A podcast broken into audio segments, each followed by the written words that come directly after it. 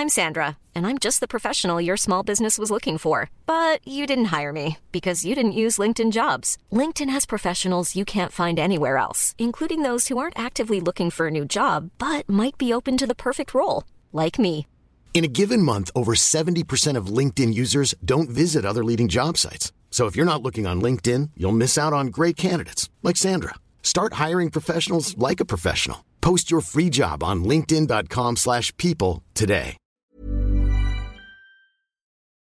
Are you struggling to lose weight and keep it off? Tired of wasting time and money on starvation diets that lead to more frustration and stress? If there was a weight loss solution that could actually work for you, would you try it? Then head to golo.com. I'm Steve. I lost 138 pounds in nine months on Golo. I'm Amber. I've lost 128 pounds with Golo taking release. If you're ready to take back control of your life, head to golo.com now and see how Golo can work for you. That's G O L O.com. My sleep is way better. My inflammation has gone way down. Golo saved my life. I was way overweight. That's what sent me down the path. I wanted to make sure and live for my kid. I have literally tried everything. I was on the verge of getting gastric bypass surgery, and I saw the Golo commercial, and it was the last thing I tried because it worked. Join over 2 million people who have found a better way to lose weight with Golo. Your healthier and happier life begins at golo.com. That's G O L O.com. Again, G O L O.com.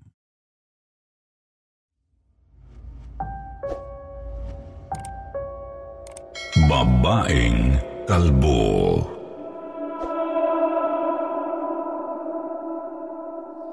Magandang gabi po Sir Jupiter at sa lahat ng tagapakinig ng Sityo Bangungot. Ako po si Riza, single mom mula sa Muntinlupa City. Isa po akong caregiver sa AFP V Luna Medical Center. Super fan po ako ng inyong YouTube channel at halos araw-araw ay nakikinig po ako sa inyo.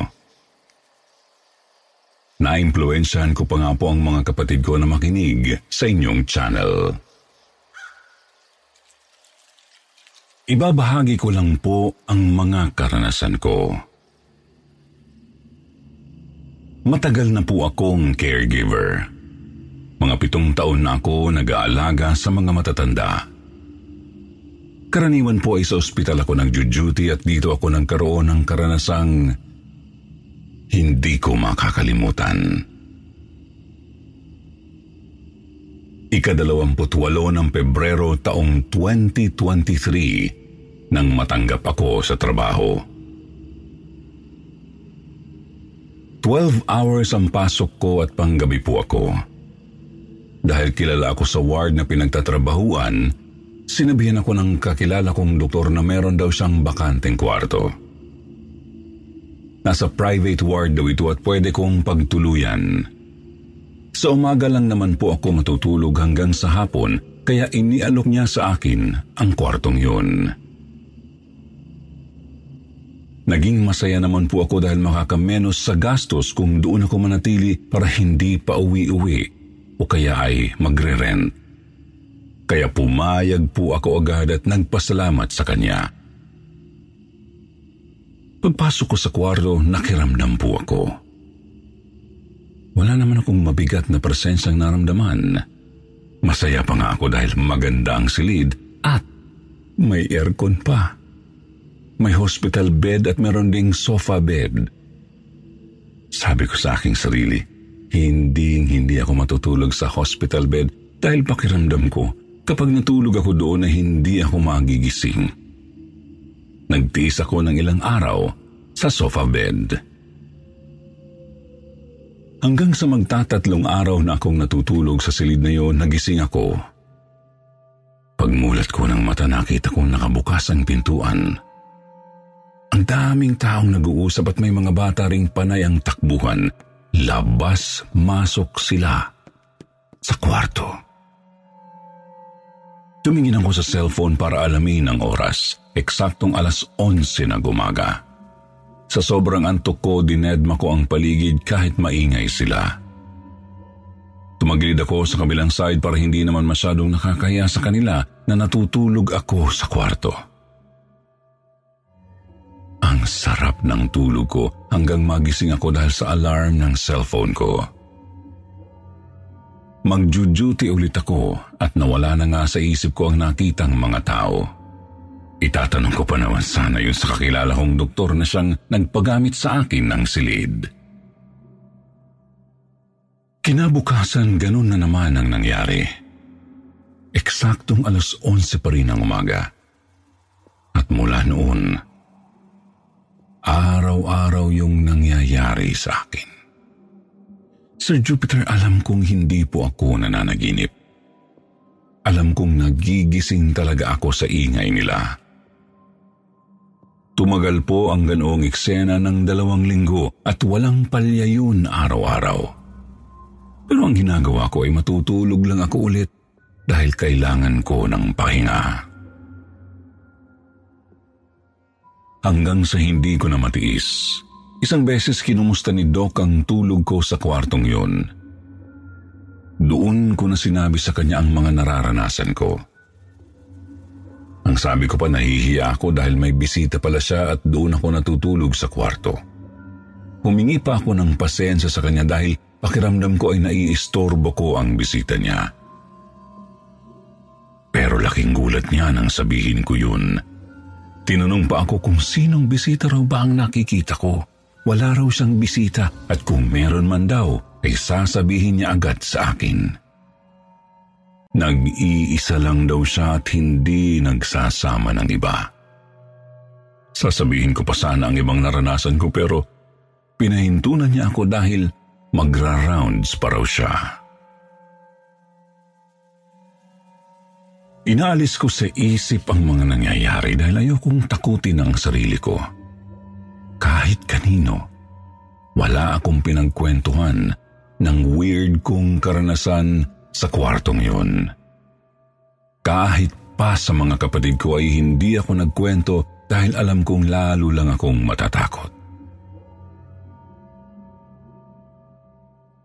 Lumipas ang mga araw na kada alas 11 ng umaga ay nakakaranas ako ng ganoong eksena.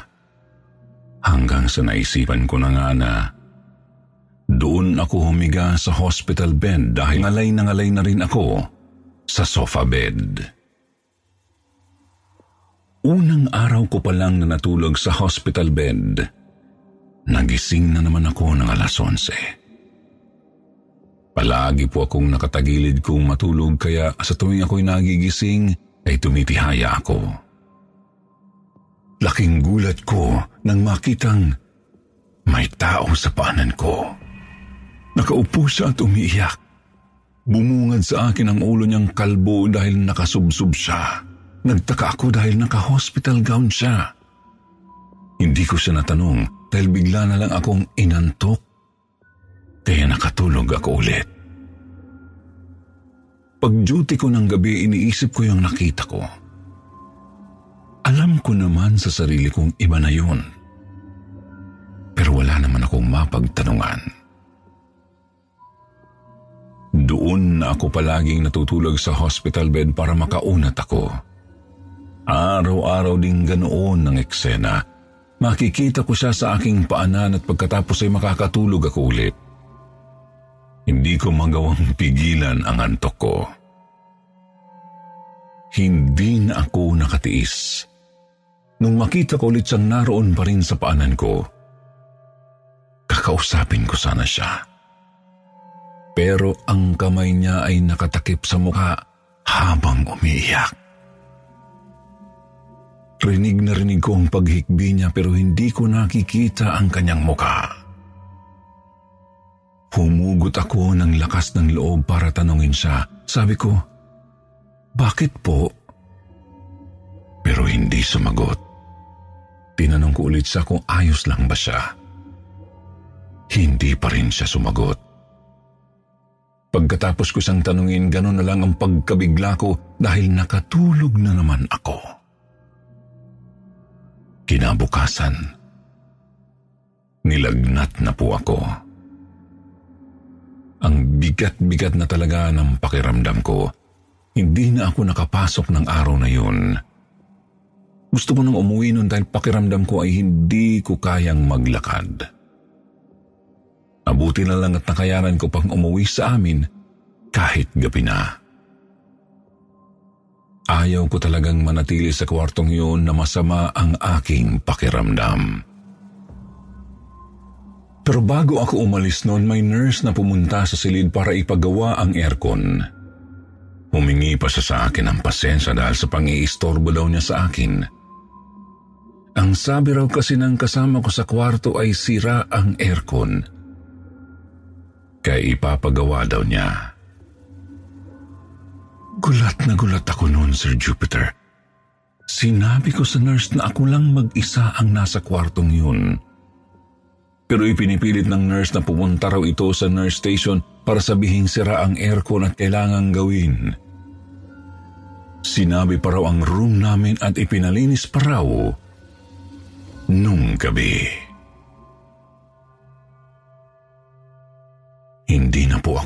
Nakapagsalita, Sir Jupiter. Takang-taka po ako dahil hindi po basta-basta makakapasok ang sino man doon nang walang authorization ng may-ari ng silid. Nasa akin ang susi. Hindi rin naman nagpupunta si Doc dahil lagi siyang abala sa trabaho. Wala na siyang oras para i-check ang kwarto. Dali-dali po akong umalis at pumunta kay Doc para isauli ang susi. Nagpasalamat na rin ako sa kanya dahil sa pagmamalasakit sa akin. Nagtataka man si Doc sa biglaan kong pag-alis, pero nagdahilan na lang ako. Hindi ko na ikinwento ang aking karanasan. Sir Jupiter, may inilagay po akong larawan ng higaan kung saan ako natutulog sa kwartong yun. Diyan ko po nakikita ang babaeng kalbo na umiiyak sa aking paanan.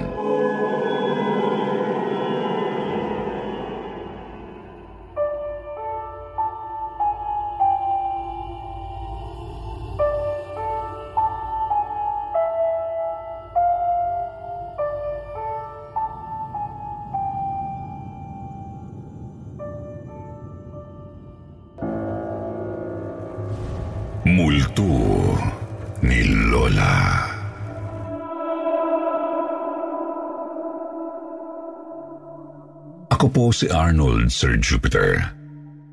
Gusto ko lang pong ikwento ang naranasan ko sa isang ospital dito sa Bulacan nang minsan akong magbantay sa asawa ko. Nadengge po siya at ilang araw kaming nasa ospital. Anim na kama ang naroon sa ward. Dahil isa lang naman ang pwedeng isama na magbabantay, kaya nagpapalitan kami ng hipag ko. Sa gabi, ako ang nagbabantay.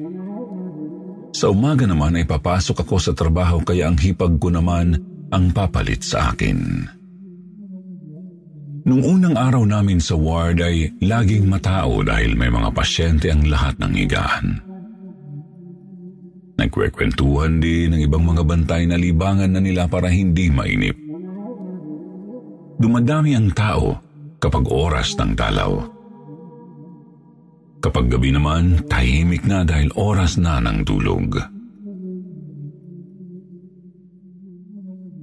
Malaki yung hospital bed kaya nakakatabi ako sa asawa ko kapag matutulog. Nung sumunod na araw, naging bakante na yung katabi naming higaan dahil magaling na yung pasyente kaya umuwi na sila. Ako nakakapagpahinga sa bed na yun pagkaalis ng nurse sa cover.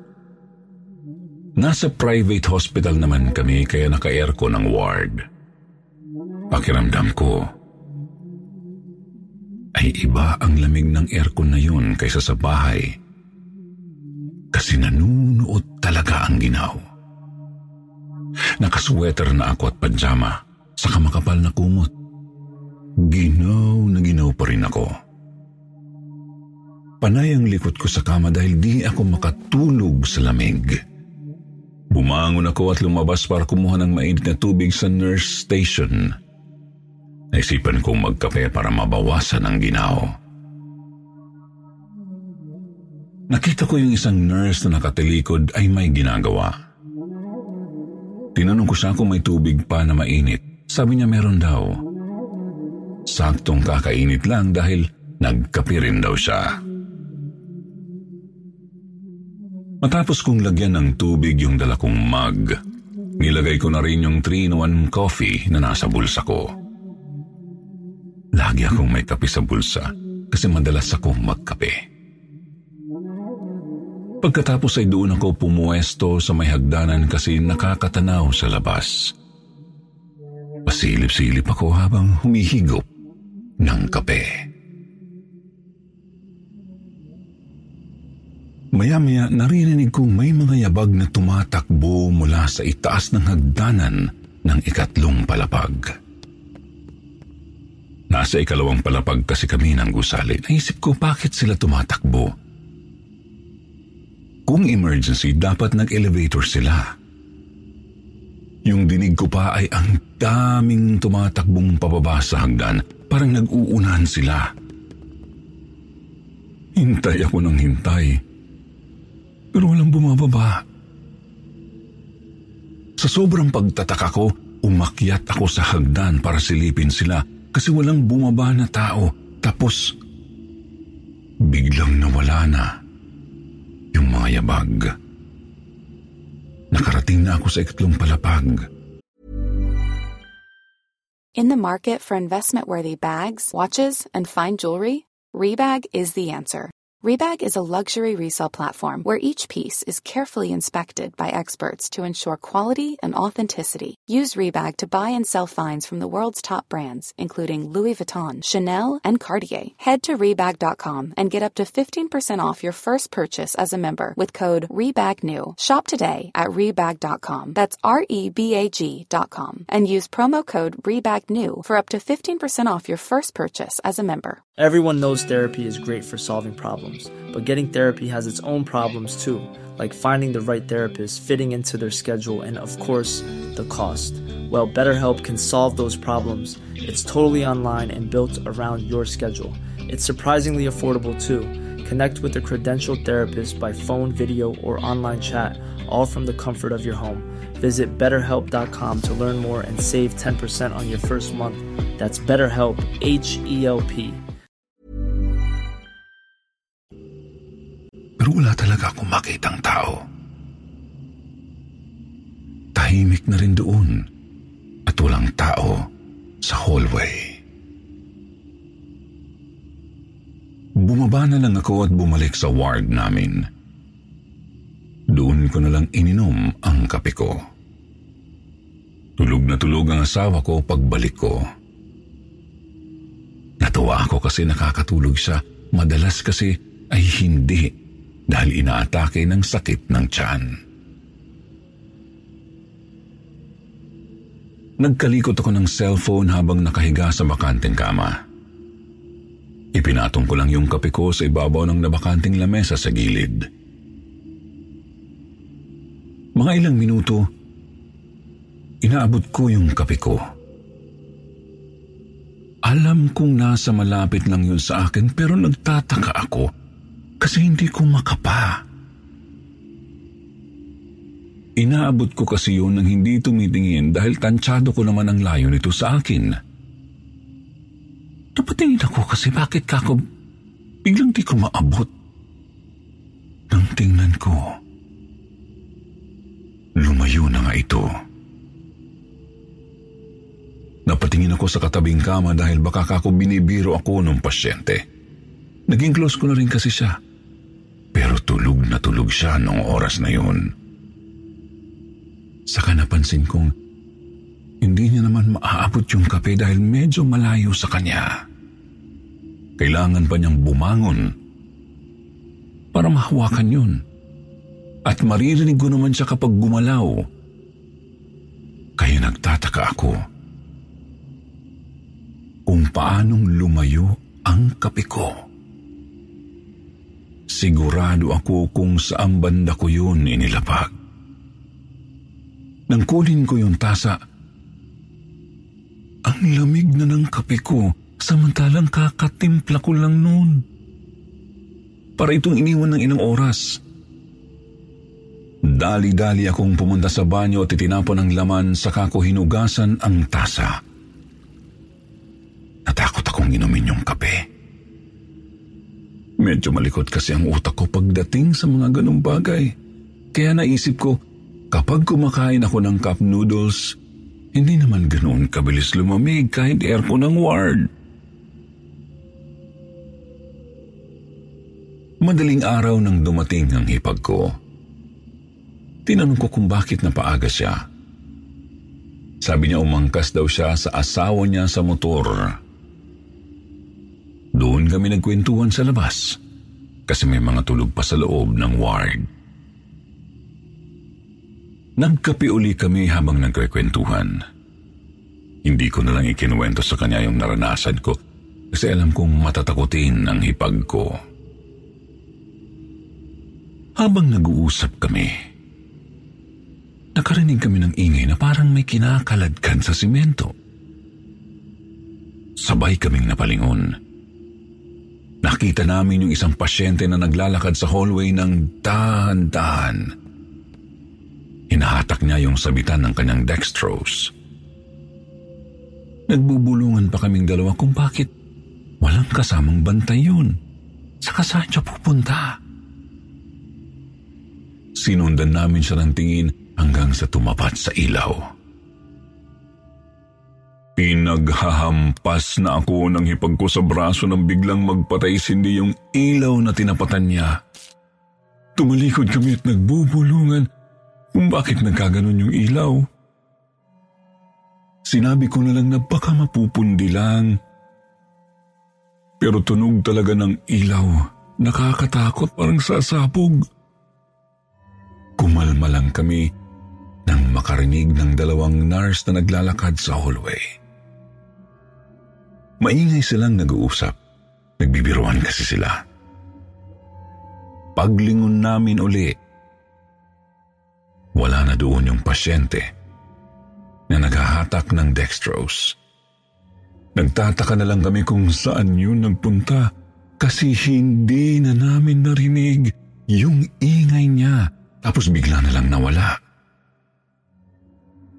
Inaya na ako ng hipag ko sa loob ng ward habang sinasabi pa niya na kaya raw ayaw niya sa ospital kasi maraming multo lalo kapag gabi.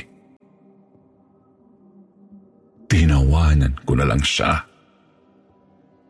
Nang lumiwanag na nagpaalam na ako sa asawa na uuwi dahil maggagayak pa ako para pumasok sa trabaho. Akala ko ay nagkataon lang ang lahat ng nangyari pero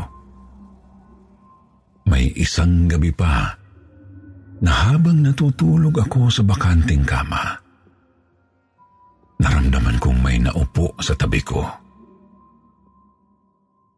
Inisip ko na baka isa sa mga bantay din ng pasyente. Sobrang pagod ako noon. Kaya nakatulog ako. Hinayaan ko lang na tumabi siya sa akin dahil malaki naman ang kama. Pero maya-maya, nakaramdam ako ng lamig. Ang lamig-lamig niya. Nagtaasan ang balahibo ko. Kinilabutan na ako. Umusad ako para makalayo sa kanya para hindi ko maramdaman yung lamig niya. Pero habang umuusad ako, dumidikit naman siya. Nainis ako kasi parang nananadya. Nilingon ko siya para pagsabihan, pero gulat na gulat ako dahil wala naman akong katabi sa hinihigaan ko. Tiningnan ko pa ang mga bantay ng pasyente kasama namin. Lahat sila'y natutulog, katabi ng mga binabantayan nila. Nagmamadali akong bumangon para lumipat sa tabi ng asawa ko. Sakto naman na nagising siya at nagpasama sa banyo dahil nasusuka raw siya. Inatake na naman siya ng sakit ng tiyan. Ang pinakaayaw ko sa ospital ay yung sumasakay ng elevator kasi nakakatakot. kung ano-ano ang tumatakbo sa isip ko. Naiisip ko kasi baka pagsakay ko, may sumabay sa akin kung ano. Pero nung sumakay kami ng elevator ng hipag ko para bumili ng pagkain sa labas, lumakas ang loob ko kasi kasama ko naman siya. Urong-sulong pa ako sabi ko maghagdan na lang kami pero mas gusto niyang gumamit ng elevator para daw mas mabilis. Pagbukas naman ng pintuan, naging kampante ako kasi ang dami naman palang nakasakay na sa loob. Sumabay na lang kami sa pagbaba. Nung nasa loob na kami, ramdam na ramdam ko ang lamig na parabang ang lakas ng aircon. Kahit ang daming tao, ang lamig-lamig pa rin. Pagdating namin sa ground floor, Nagtataka ako, iilan lang ang lumabas. Nilingon ko pa yung elevator. Nagpaiwan nga ang iba doon tapos sumama uli sa pag-akyat. Natawa na lang ako kasi sabi ko para silang naglalaro. Kinawang sasakyan yung elevator. Tinanong ako ng hipag ko kung bakit daw kong ngingiti-ngiti. Sabi ko yung mga tao kako na nakasabay namin sa elevator. First time yata na nakasakay kasi sumama uli pag akyat. Pero ang sabi ng hipag ko, konti lang daw kaming nakasakay. Lumabas naman ang lahat at wala daw doon na iwan. Biglang nanlaki ang ulo ko, saka ako lang naisip kung bakit ang lamig-lamig sa loob ng elevator. Pagbalik namin, hindi na ako napilit ng hipag ko na sumakay ulit ng elevator. Gumamit na lang talaga ako ng hagdan. Sinabihan ko pa ang asawa ko na magpagaling na para makauwi na kami. Ayoko na talagang magtagal sa ospital. May isang buong gabi na hindi ako nakatulog dahil binabantayan ko ang asawa ko. Sobrang taas ng lagnat niya at suka siya ng suka. Pinilit ko siyang kumain ng kumain dahil ang sabi, kailangan palakasin ang immune system. Nang medyo naging okay na siya, sinabihan niya akong matulog na raw kasi wala pa akong tulog. Pumayag naman ako kasi chinat ko ang hipag ko na pumunta ng maaga. Sabay kaming natulog. Habang natutulog ako, naramdaman kong may dumating na doktor, kausap pa niya ang kasamang nurse. Nag-check siya ng mga pasyente. Mambabaw lang talaga akong matulog. Mabilis kong naririnig ang kaluskos at nararamdaman ko rin ang galaw sa paligid ko. Inayaan ko lang siya kasi kapag ganun na nag-iikot sila, ginigising naman ang asawa ko at siya talaga ang tinatanong kung kumusta na ang pakiramdam niya. Pero hindi nang salita ang doktor pagtapat sa asawa ko. Hindi nang gising. Kaya nagtaka ako kung ano lang ang ginawa. Mga ilang minuto, Narinig kong umuungol ang asawa ko. Ginising ko kaagad siya kasi nananaginip. Paggising niya, nanghingi siya ng pagkain. Gutom na gutom daw siya at uhaw na uhaw. May nakausap lang daw siyang lalaking nakaputi tapos nang iwanan siya, bigla na lang daw siyang nagutom. Habang pinapakain ko ang asawa ko, dumating yung doktor at nurse na nagra-rounds. Nagtaka ako kasi bakit ang bilis nilang bumalik. Nang makaalis na sila, nagtanong ako sa bantay nung katapat naming kasama kung sino yung naunang nagpunta na doktor. Nabigla ako kasi sabi niya wala namang doktor na pumasok. Yun lang daw. Hindi naman daw siya natulog kasi nagkape siya. Hindi raw siya dinalaw ng antok. Kaya sigurado siyang walang ibang doktor na pumasok.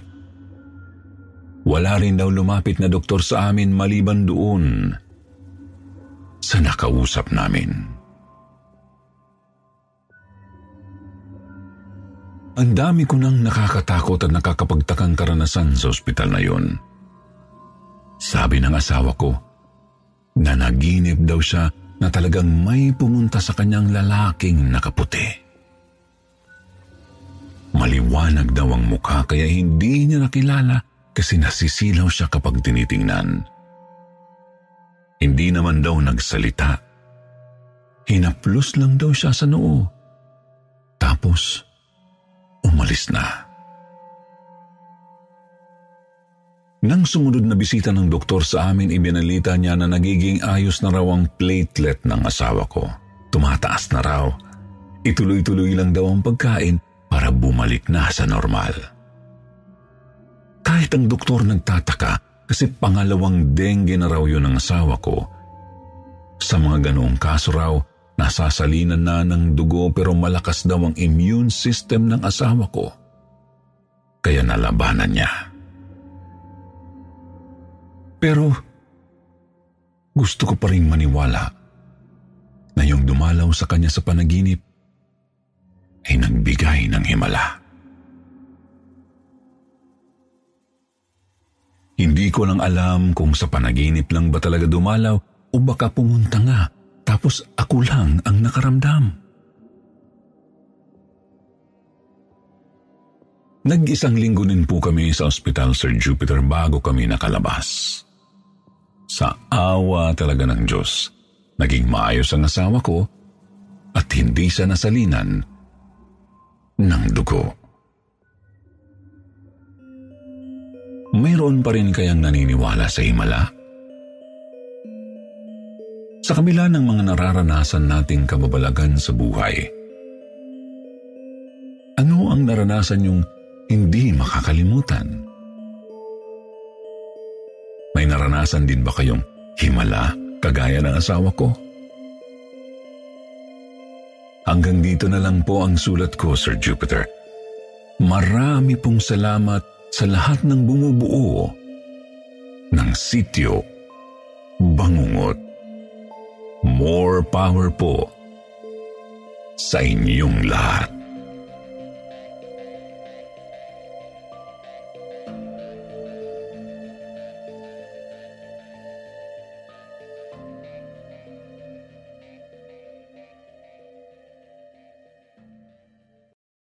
Are you struggling to lose weight and keep it off? Tired of wasting time and money on starvation diets that lead to more frustration and stress? If there was a weight loss solution that could actually work for you, would you try it? Then head to golo.com. I'm Steve. I lost 138 pounds in nine months on Golo. I'm Amber. I've lost 128 pounds with Golo taking release. If you're ready to take back control of your life, head to golo.com now and see how Golo can work for you. That's G O L O.com. My sleep is way better. My inflammation has gone way down. Golo saved my life. I was way overweight. That's what sent me down the path. I wanted to make sure and live for my kid. I have literally tried everything. I was on the verge of getting gastric bypass surgery, and I saw the Golo commercial, and it was the last thing I tried because it worked. Join over 2 million people who have found a better way to lose weight with Golo. Your healthier and happier life begins at golo.com. That's G O L O.com. Again, G O L O.com.